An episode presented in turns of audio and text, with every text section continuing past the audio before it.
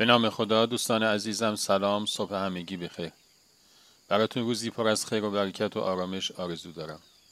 و از شما دعوت می‌کنم داستانک امروز با عنوان امیدواری که دوست خوبمون آقا احسان عزیز اون رو روایت کردند رو با هم بشنویم.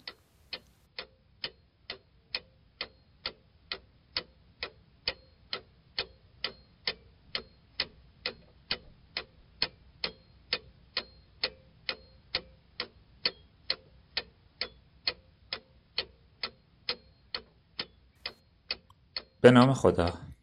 اون صداهای غیرواقعی رو میشنید که اونو از خطراتی موهوم میترسوندن و وادارش می‌کردند کارهایی برخلاف خواستش انجام بده.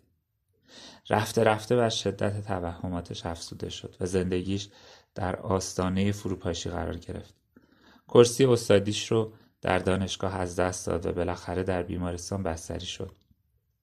ولی تو این دوران همسرش کنارش بود و خیلی بهش کمک کرد. پزشکان بیماریش رو نوعی شیزوفرنی پارانوید تشخیص دادند که با افسردگی خفیف و کاهش اعتماد به نفس همراه شده بود.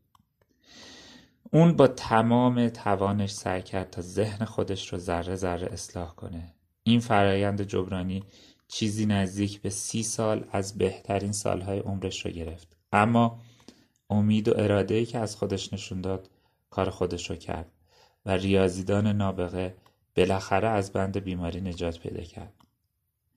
جان نش در تکامل نظریه بازی ها نقش بسیاری موثری داشت و به خاطر تلاشاش تو این زمینه سال 1994 به همراه دو همکارش برنده جایزه نوبل اقتصاد شدند.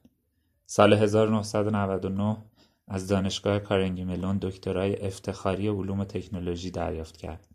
سال 2003 از دانشگاه فدریکوی دوم ناپل ایتالیا دکترای افتخاری اقتصاد و در سال 2007 از دانشگاه آنتورپ بلژیک دکترای افتخاری دیگه تو رشته اقتصاد دریافت کرد.